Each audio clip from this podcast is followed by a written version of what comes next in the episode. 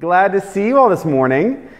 I am excited about chapters 4 and 5. We're going to get into it.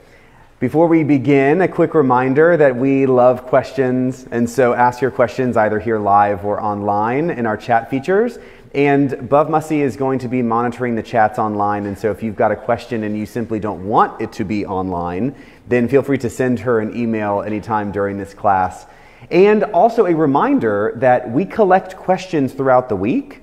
And so if you've got questions, you either watch this back if it's not live, if you're listening to the podcast, or if you just have a bright idea during the week, then send Bub an email and we'll collect those questions and get them together for us the next week when we gather. A reminder as well that our podcast is collecting these lessons every week. And so if you do like to listen as you're driving or running or washing or you name it, those are available for you. Let's start with a prayer. The Lord be with you. Let us pray. God, we give you thanks for bringing us together today, and we ask that you open us up. Help us to put down those things which put pressure on us, things that weigh on us that cause us stress and anxiety and worry and concern, help us to put those things down. Help us to make space inside of us that your spirit can fill us up, and that as your spirit fills us up, we are better able to walk this journey of love, to grow closer to you, to wrap our arms around those here in our St. Michael community and outside these walls, to remind them of your constant presence, care, and love. All this we ask in Jesus' name. Amen. Amen. All right, everybody. So, we ended last week with Moses receiving the call, right? And we were, you know, quite hard on ourselves because we know that we receive these calls. We know that we are gifted. We know that God puts a call on us in order to go out and do things in the world, to be changed and transformed. And we don't often like that call because it's not convenient. It doesn't look the way we wish it to. And so we can ignore God, and God still comes at us. And so, in that moment when Moses is bargaining with God, I hope that we can sympathize. I hope that we understand that feeling, that resistance, that bargaining, and perhaps can open ourselves up right now, wherever we are, whatever phase of life we're in, whatever skill set we think we have, God's calling us to something that's going to be a bit scary. And yet, we're called. And I hope that we can say yes. And so, as we shift today, we're going to look at the way in which Moses responded to God's call. We're going to be in the second half of chapter 4, and hopefully, if I don't talk too much, we're going to get all the way through chapter 5. All right, so today's lesson is going to be in three parts. First part is going to be Israel's purpose. Part two is going to be Moses' return to Egypt. And part three is going to be making bricks without straw. It gets hard. So, first part, we're going to spend just a few minutes talking about Israel's purpose. This is actually not specifically any verse or chapter in the Bible. This idea of purpose is important for us to vet because Israel, as we know, the Jewish people are chosen people. Now, we are familiar with that phrase. I hope that we know, having done Genesis a couple years ago, this idea of chosenness comes from the original covenant that God makes with Abraham. So we know that God has made covenants throughout time. That first covenant with Adam, covenant with Noah, covenant with Abraham. This covenant with Abraham makes a shift. It's the first covenant where we are asked to do something. Now, it's a small at, well, I mean, it's literally a small ask. Um, it's a very small ask. It's a representation of our promise back to God as being chosen. And what was that? It was male circumcision. And so it was a small ask, but it was at least somewhat of an ask of us.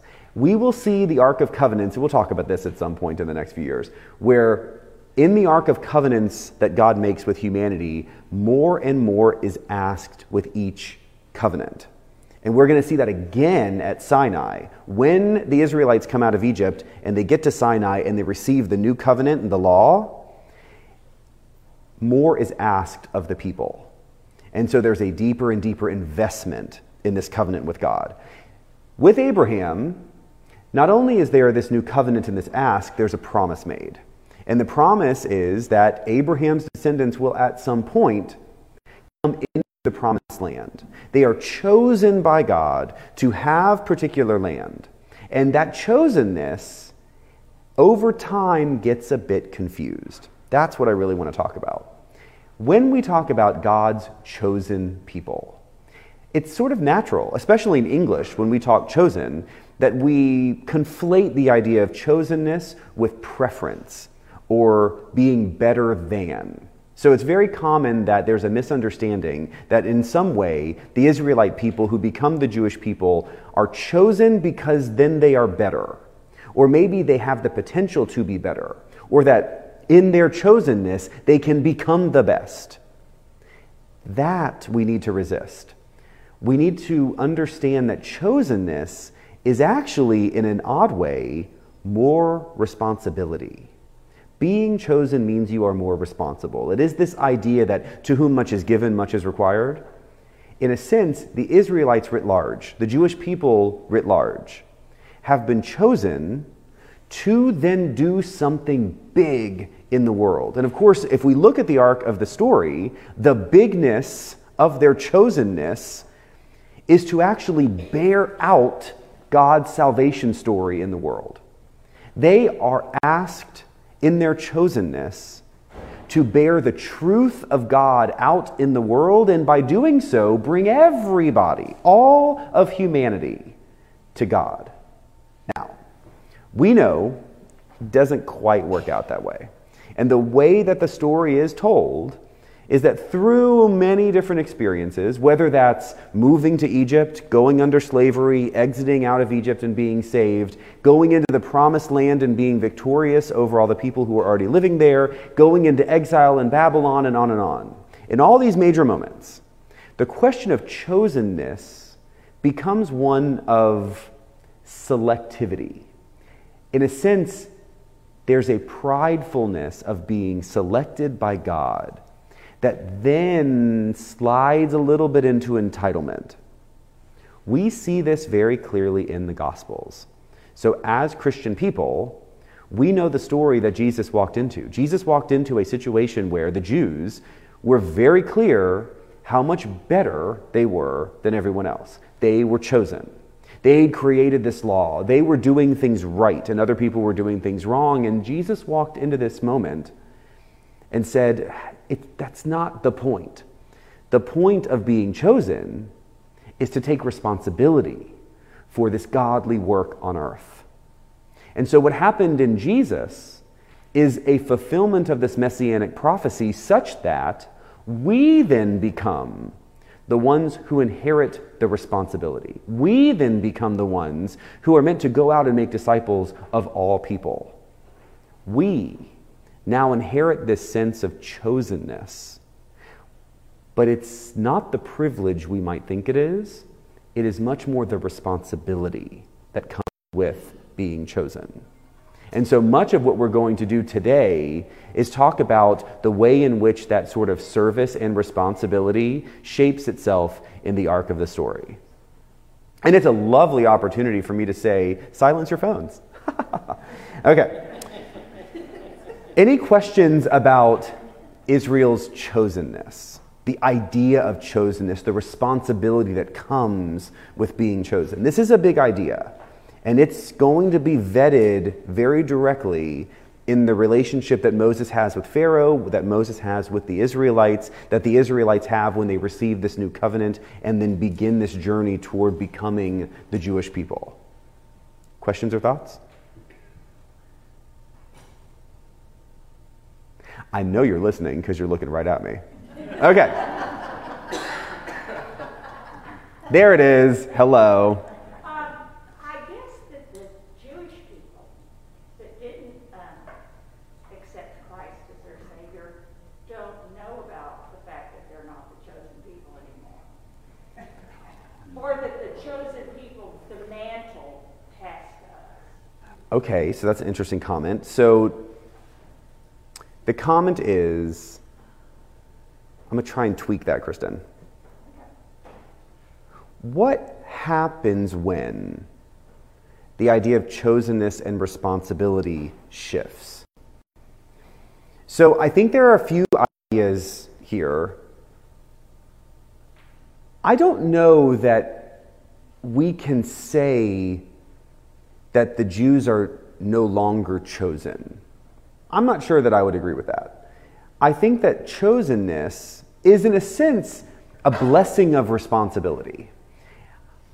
Part of our history is eh, the human influence in our history is very, colors it very distinctly.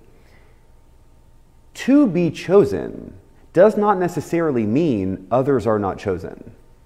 But we naturally think that, right? If I'm chosen, no one else is chosen. It's sort of like, you know, if, if your child asks you, you know, who do you love the most, you can pick any of them because you love the others the most too. And they hate that. I, I, think that's so funny. I love you the most, and I love them the most, and I love them the most. That doesn't make any sense because we think when you choose someone, you are then not choosing others. Not exactly. You can choose many. And so that chosenness does not exclude others' chosenness. I think in Christ we see a new covenant. It is quite literally a new reality, a new story, a new testament, where we're doing something different. I have to believe the way the story is told that the ideal scenario was Jesus comes down, he says all these things, everyone says, My gosh, that makes such great sense. We should all be doing that, and everybody's on board, right? That didn't happen. And so Jesus wasn't looking to start a new religion. He was simply trying to unpack the truth with more depth. And that's a very that's an important idea for us to keep in mind. Jesus wasn't necessarily doing new, Jesus was doing better. And so there is a more complete revelation in Christ, perhaps a full, complete revelation in Christ. But God's revelation before Jesus was not untrue, it was just not the complete. And so, as God makes these covenants over time, with each new covenant, the other covenants are not negated, they're simply built upon. And so, with Christ, we have a chosenness that does not usurp or supersede the chosenness of the Jews. But it doesn't mean that we are any less chosen. And so I know that's kind of complicated. I'm trying to say it more simply. But wasn't God's plan for them to rise up and, and take and accept Jesus? And if they didn't do that, then isn't Jesus more chosen? Let me ask you a question.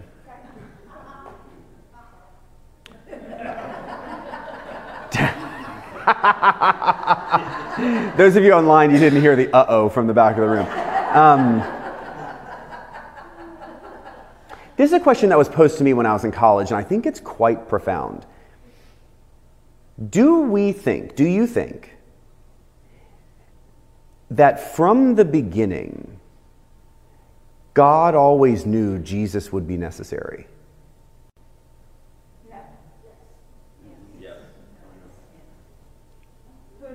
I think most Christians would say yes.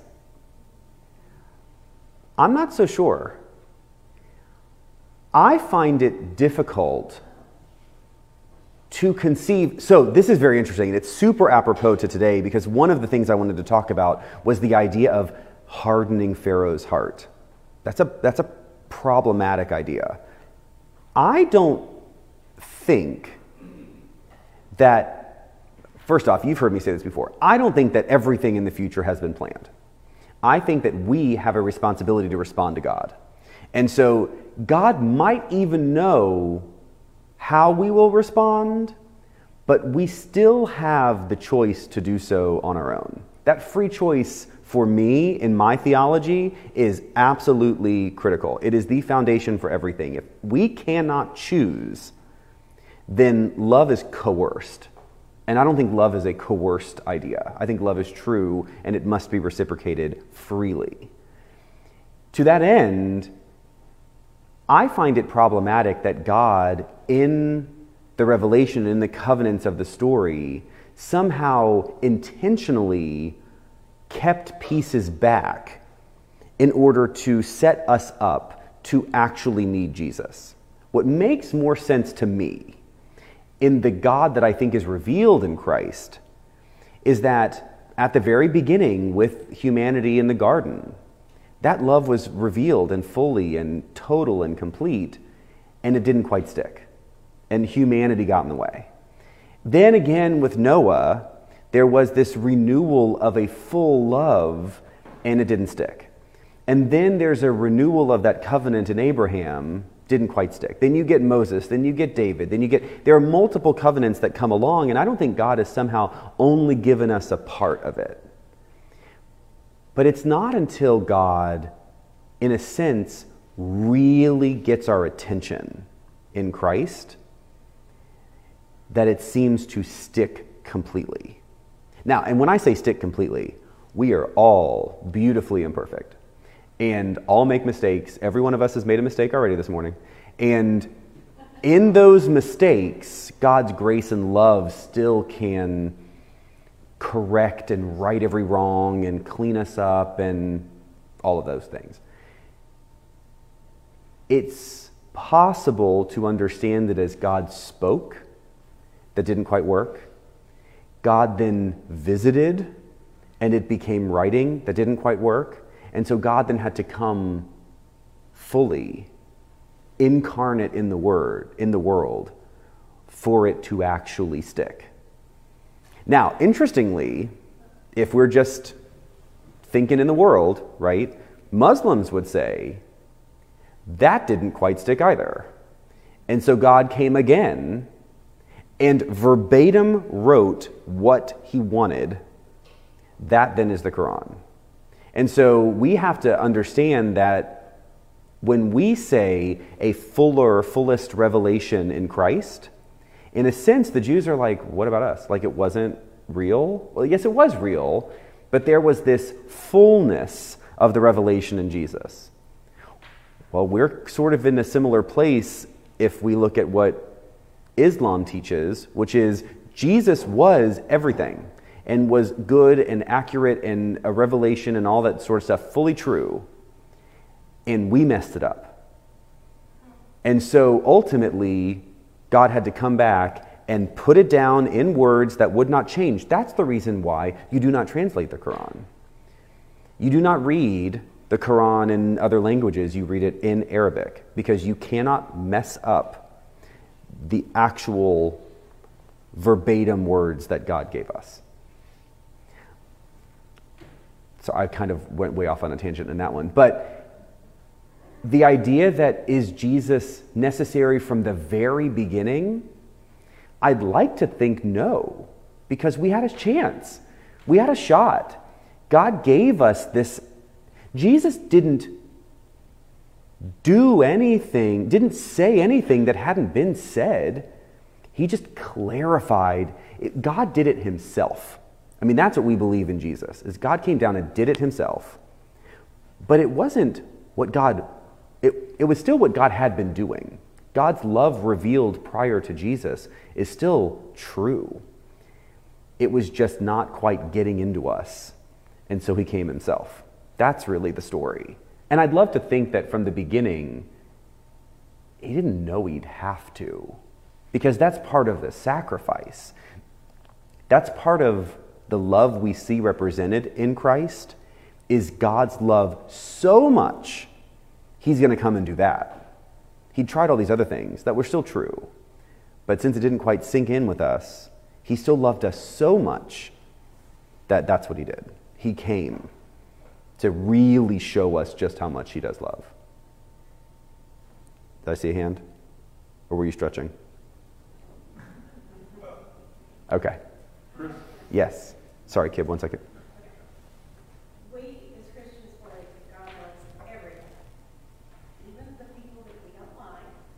Yes.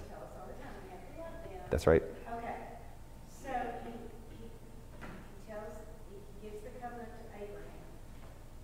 All right. Did, was that a chance that he thought, if he's the loving God, then he wasn't just going to love the Jews, he was going to love other people as well, right?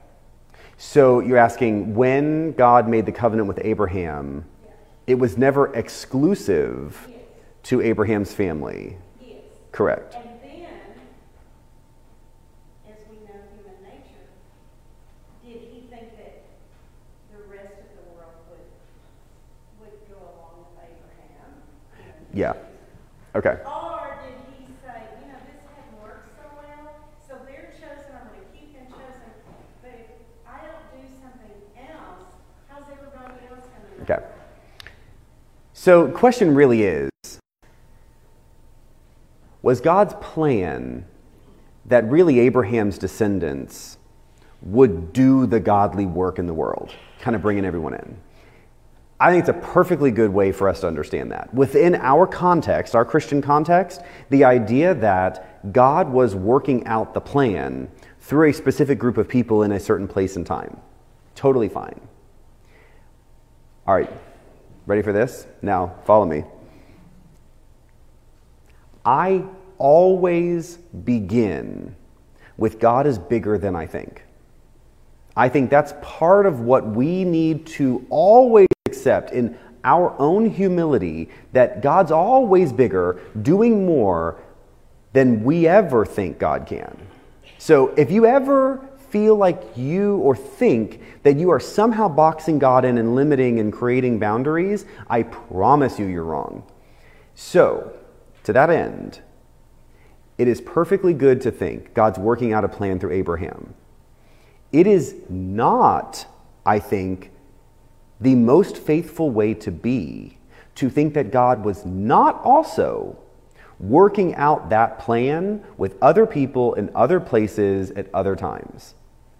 So, what that really means, you follow that thread, is that you look around the world at people of faith, many other traditions. I'm not talking just Abrahamic traditions, but in other traditions around the world, it is remarkable how very similar in essence world religions really are.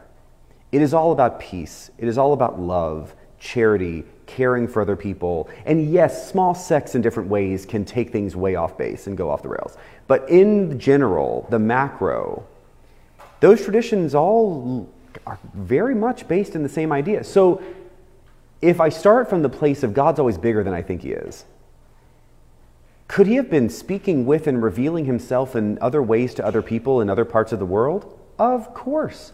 Who am I to say God can't do that? Of course, God can do that. God's God. God can do whatever He wants. And so, for me as a Christian, I choose to follow Jesus because I believe that Jesus is this fullest revelation.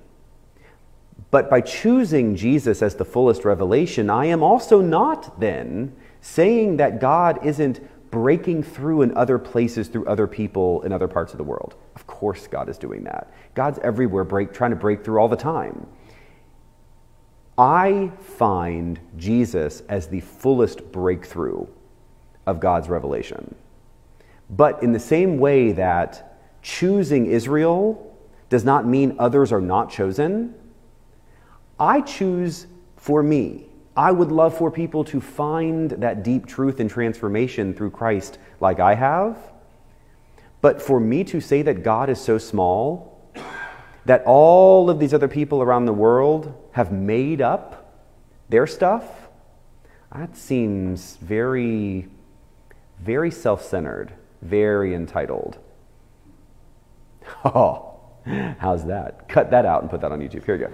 Yes. Yes, um, how can we graft into our thinking Paul's analogy of the two olive trees in Romans 11, where you have Israel and, and the Jewish people who, who derive from Israel as the cultivated olive tree, and then we as Gentiles um, coming from a wild olive tree, but God has grafted us in, and and apparently as temporarily set aside.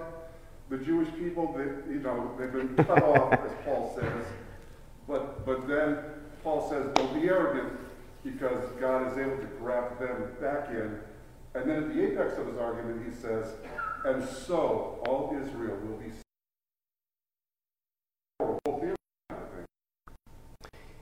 So I am not entirely sure how much audio gets on the stream. So, in a sense, repeat this.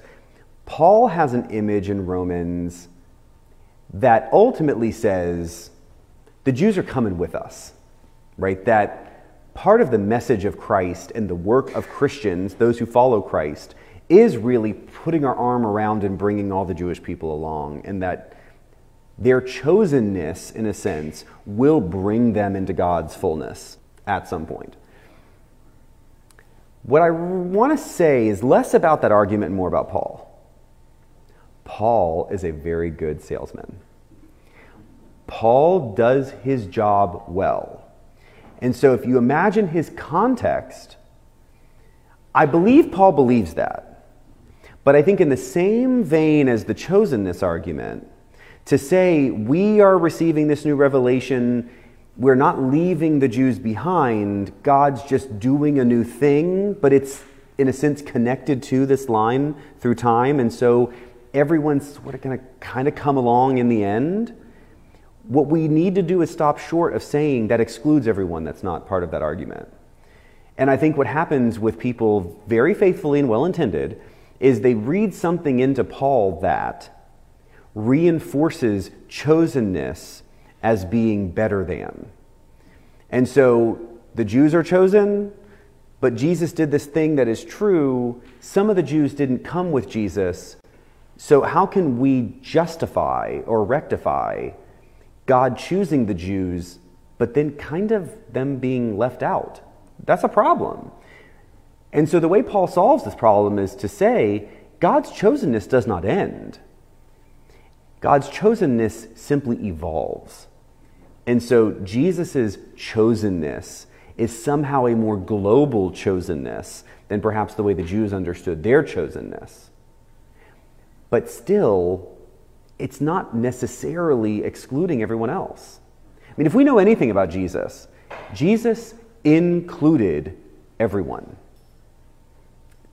It is inconvenient because, as we've already noted once today, which is very good to keep in mind, we would love to exclude some, right? Man, there are some people, not that I have a list, um, but you know, we all know people that we'd prefer not to have dinner with, right?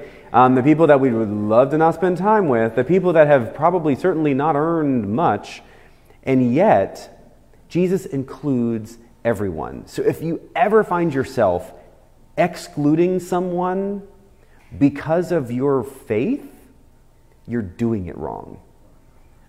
Okay? So there's that. I don't think that Paul ever, well, I won't say ever once. 90% of what Paul is trying to do in his letters is encourage a group of people in a certain place in a certain time to follow Jesus more closely. we have to resist taking any of those moments and extrapolating them out. Any of you do statistics or finance or mathematical, you know, modeling or anything like that. You know, if you have some data, you can go a little bit farther than that data, but every time you step away from that core data, your conclusions become less and less good. And so, in that sense of extrapolation, Paul can be applied in the small spheres in which Paul was working, but if we take most of Paul and make it global, stuff falls apart. And I said in the parents' class here at St. Michael a few weeks ago, we were talking about marriage and healthy marriages and sexual um, identities within marriage and the way that sometimes church can make people feel like it's not a beautiful thing to share in marriage what God's given us in our human condition. And I said, well, much that's pretty much all the problem of Paul.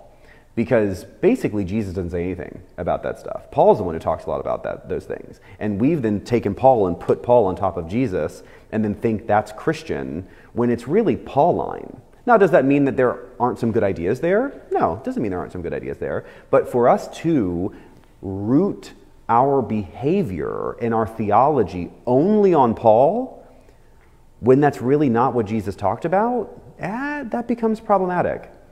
Jesus is not detail oriented. There's your hot take for the day. Jesus is not detail oriented. And we want the details. We want the fine print. We want to know what we can and cannot do. And Jesus just doesn't tell us that stuff. And it's so frustrating because then we actually have to include everyone. Oh. And ah, that's so hard because we know some people are so wrong, right? Sorry, that's that's not Jesus. It is inconvenient, but it is true. All right, did I see someone else? All right, so we do have to talk about Moses. So let's do that. Um, okay, we've got two sections left today. Moses returns to Egypt. I'm not even, I'm halfway down the first page of my notes. This is why I said, hopefully, we'll get through chapter 5. Okay, Moses returns to Egypt. Let's actually go to our Bibles. Chapter 4, verse 18. Here we go. 418. Moses went back to his father in law Jethro and said to him, Please let me go back to my kindred in Egypt and see whether they are still living. And Jethro said to Moses, Go in peace. The Lord said to Moses and Midian, Go back to Egypt, for all those who were seeking your life are dead. So Moses took his wife and his sons, put them on a donkey, and went back to the land of Egypt. And Moses carried the staff of God in his hand. Then the Lord said to Moses, When you go back to Egypt, See that you perform before Pharaoh all the wonders that I have put in your power, but I will harden his heart so that he will not let the people go. All right, we'll pause there. We are now in the part of the story where we are teeing up the biggest battle of the Bible. There is nothing bigger than what's going to come between God and Pharaoh. It's a big deal. There are other, many, many other battles in the Bible, nothing like this. You'd have to kind of get to Jesus v. Rome later on in the New Testament if you really wanted to see another battle of this scale, except we all know Jesus isn't the fighter. And so we can call kind of Jesus versus Rome a battle, not quite the headliner for pay per view, right? We are getting to the fight of the Bible very soon. And this cosmic battle of kings is exactly what the storyteller wants to set up. You have Yahweh, the capital K king, and you've got Pharaoh, the lower K, lowercase k king. Pharaoh, as we know, believes that they are God incarnate in the world. And so for Moses to go back to Pharaoh and ask anything of Pharaoh is audacious. And what will ultimately happen, because we know the bones of the story, right, is that Pharaoh is going to resist. And Moses is going to go back to God and say, What do I do? And God will say, I got it. And then we have all of the different plagues and the terrible things, and then the Israelites go, but then Pharaoh thinks maybe not and chases them, and then all of Pharaoh's army dies in the water, and it's horrible, and they, the Israelites sing a song. That's the basic arc, right? Here's the problem look right there in verse 21. Perform before Pharaoh all the wonders I have put in your power, but I will harden his heart this is the biggest battle in the Bible. It will actually end up being horrible. After the plagues, the killing of the firstborn, the decimation of Egypt's army, innocent people will die. And why? The story tells us it's because God hardened Pharaoh's heart. Now, I hope that we are all generous enough to find problem with this setup. What God is doing, the way the storyteller tells the story, is creating the problem he will then solve by killing people. And that's a hard story. It is the story, it's what we have. And I want to simply lift up that this idea is going to pervade our, our lessons for weeks as we go through all of the arguing and the plagues and everything. I want us to hold in tension this idea that the way the storyteller is telling the story is that God is acting upon Pharaoh to resist Moses. And then ultimately, the solution to that resistance is killing people. This is the moment when, good Bible scholars that we are, we should not ask the question, why would God do that? But instead, it's the better question is, why did they think God did that? Because they're telling the story, and we know hundreds, hundreds of years later. But obviously, this kind of component was kept in oral tradition, or else it wouldn't really be in that story. So we're not going to go do, too deep into that idea today. I just kind of plant that seed, and we'll unpack that over the next few weeks.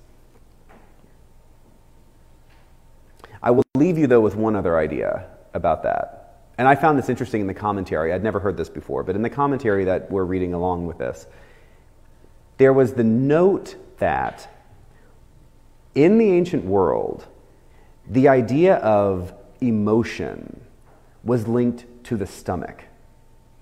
And that actually the idea of intellectual thought or logic or reason was linked to the heart.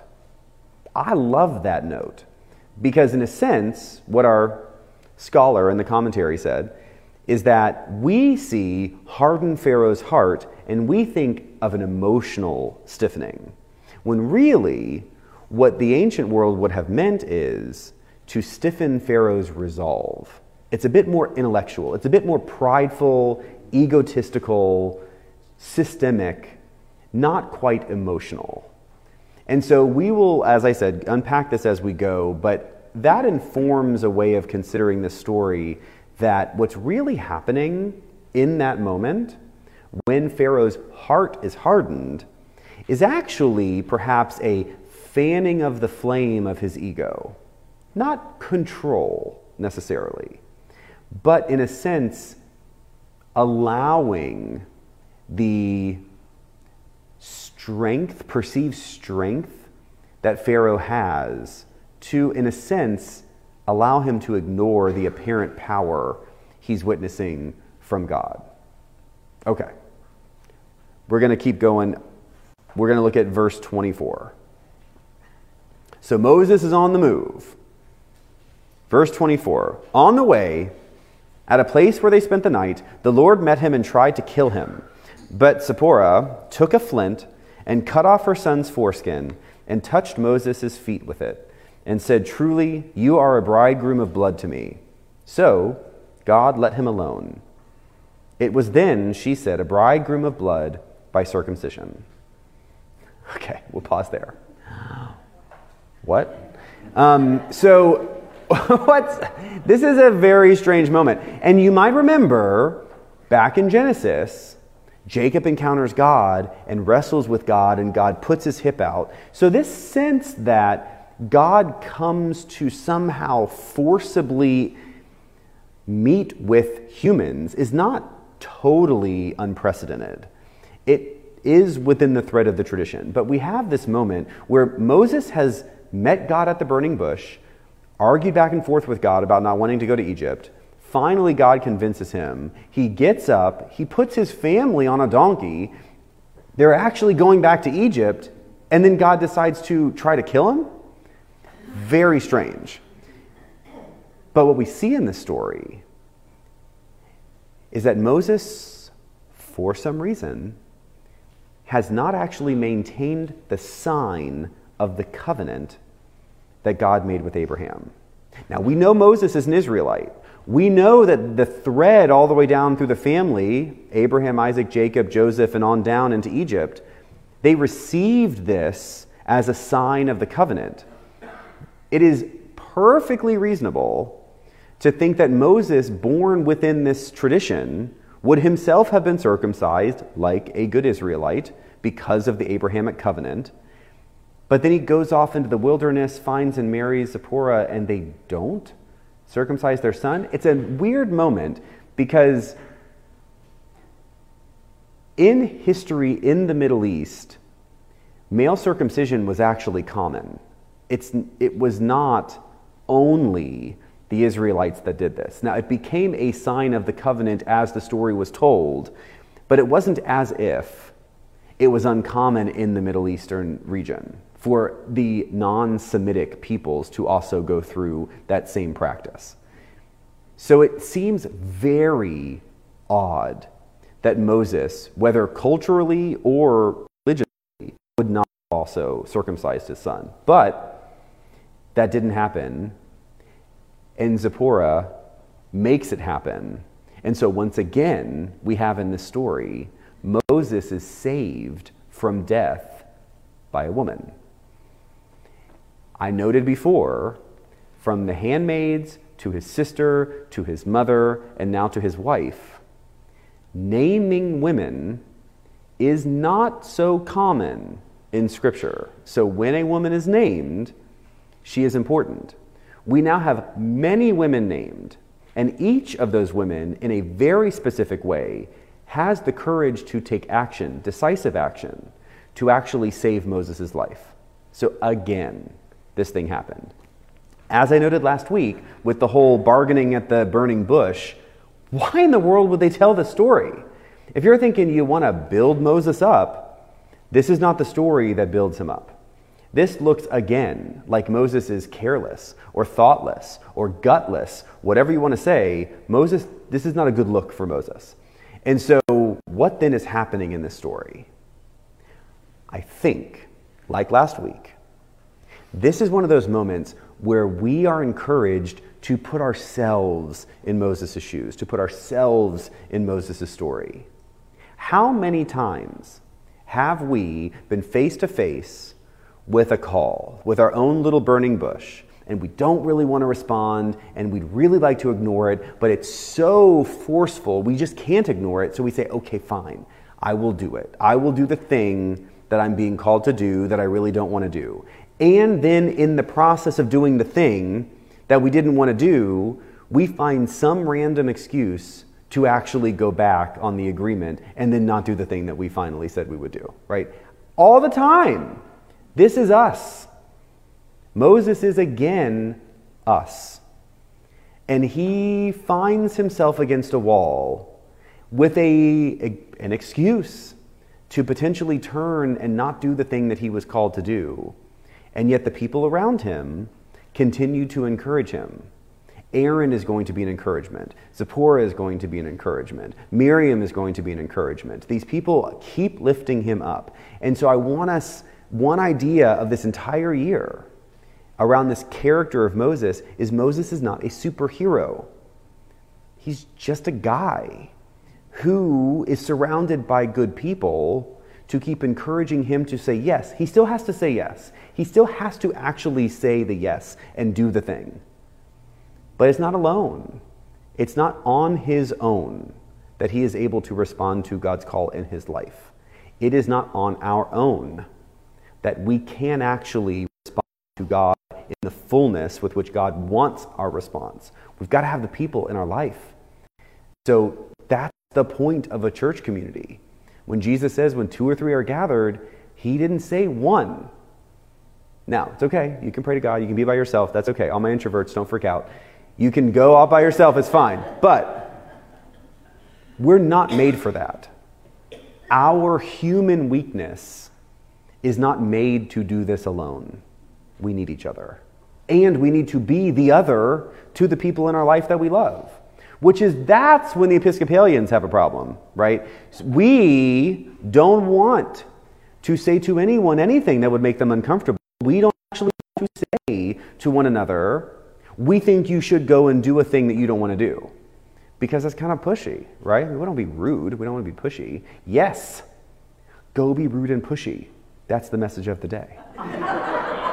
go be rude and pushy for the good because you know there are people in your life who should be using their gifts in ways they are not using them, and it is not loving them to let them get away with it. In the same way that it is not them loving you to let you get away with it. That's right. That's what I said. Okay, let's keep going. Verse 27. The Lord said to Aaron, Go into the wilderness to meet Moses. So he went, and he met him at the mountain of God and kissed him. Moses told Aaron all the words of the Lord with which he had sent him. and all the signs with which he had charged him. Then Moses and Aaron went and assembled all the elders of the Israelites. Aaron spoke all the words that the Lord had spoken to Moses and performed the signs in the sight of the people. The people believed. And when they heard that the Lord had given heed to the Israelites and that he had seen their misery, they bowed down and worshiped. Aaron reconnects with Moses. Aaron is now Moses' mouthpiece. They get into Egypt, they meet with the leaders, they do all the stuff God told them to do, right? The staff on the ground and whatever. And Aaron said the things that God told Moses to say, and the people believed. This is a really good moment. Can you put yourself in Moses' shoes? He was scared about this. He didn't think he could do it. He shows up to Egypt, Egypt gets all the people together, does the stuff God said to do, and they believed and they worshiped and they bowed down. And Moses is probably like, sweet, this is gonna work, right? He's like, we're in. This is so gonna be worth it. Then, chapter 5. Okay, so I just simply want to say we are there, Moses is there, he's back in his home, and then we get to chapter 5. Mm, oh, I don't have time. Okay, here we go.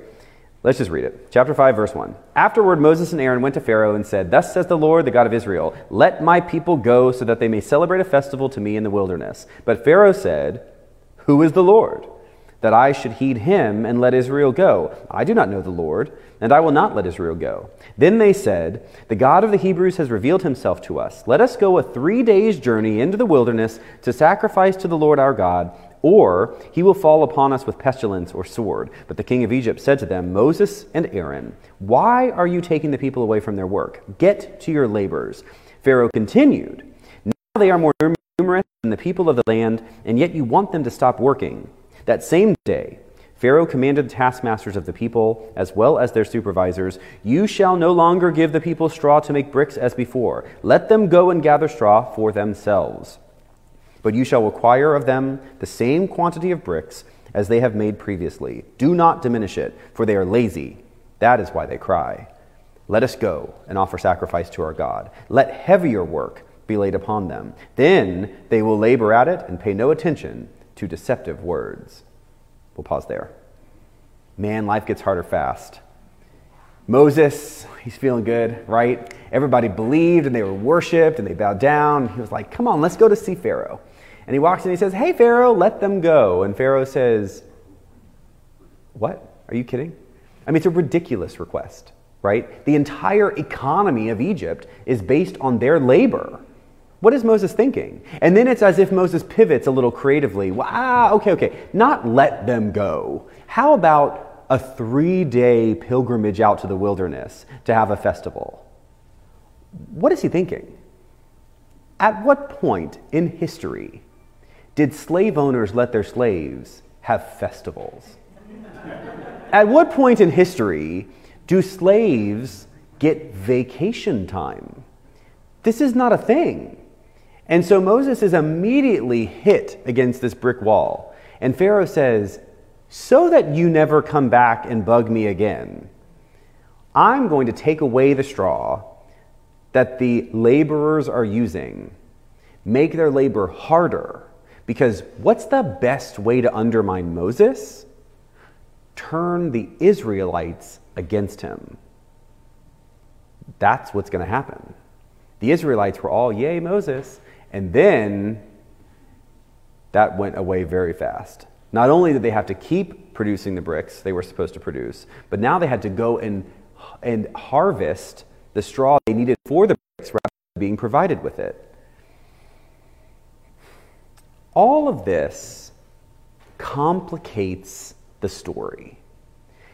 It would be great if the Israelites were unified and Moses then could just go and do the thing that he was called to do. But actually, Pharaoh is resisting him, and now the Israelites are mad at him too. So Moses is caught in this vice. Pharaoh's no, Israelites' anger, and he's standing there with poor Aaron trying to hold the line. And Moses is going to struggle to hold this line.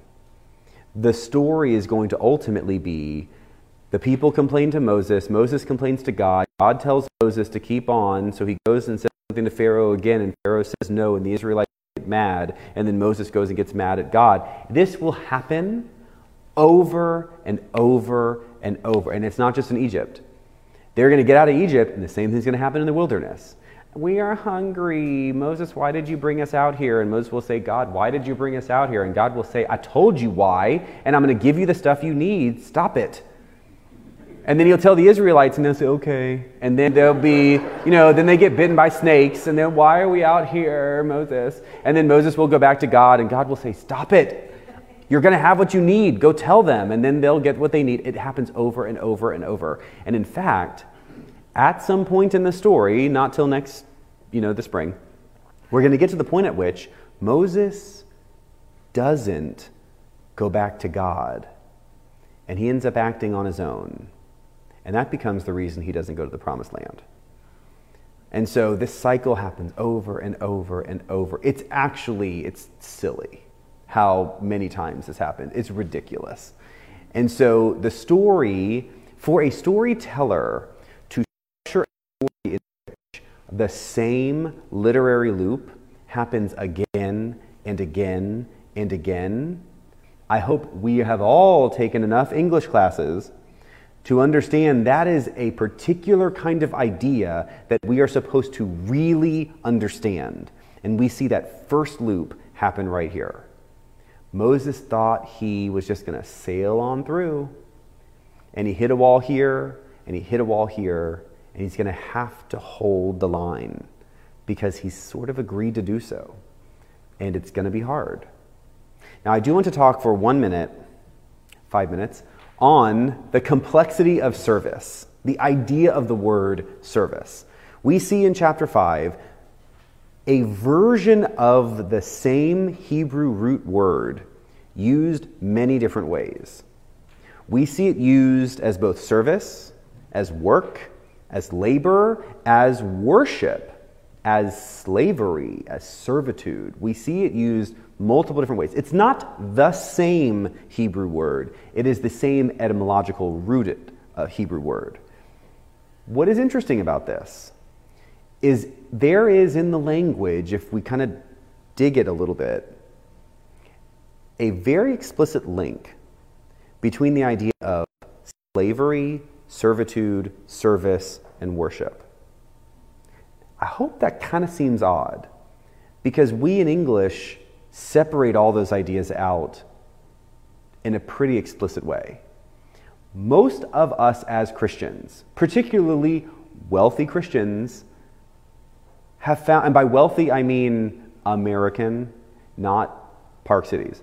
I mean just like Western Christians all of us wealthier than most in the world, that Christianity has become very much about adoration. We come and we adore God. And we, that adoration happens in worship. And then we have somewhat slipped into this idea that our call is primarily for adoration. And it is not, and nor has it ever been.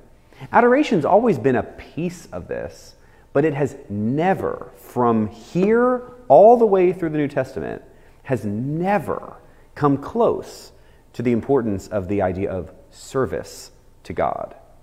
And by service, we really do mean work. So the Israelites are serving, they are at Pharaoh's service because they are working. When Moses says, Let us go out into the wilderness and have a festival where we will sacrifice and worship God, that sacrifice and that worship is actually rooted in the same idea of work and service. God calls the Israelites, and it continues through with the Jewish people, it continues through with the message of Jesus most often, into service. Service is not prayer and adoration. Service is going and doing work.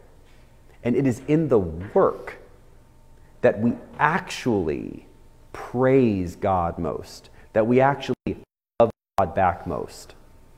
And so, one of the themes that we will continue with throughout Exodus is the way in which service is tweaked and turned and twisted and molded, but loses its connection over time. As people who are seeking to follow God, whether it's in general or following God through Jesus, our call has been and remains to actually be at God's service. So, learning, prayer, adoration, all very good, necessary to help us in our formation. But if we are not at God's service in the world, doing work, we're actually not doing what God calls us to do.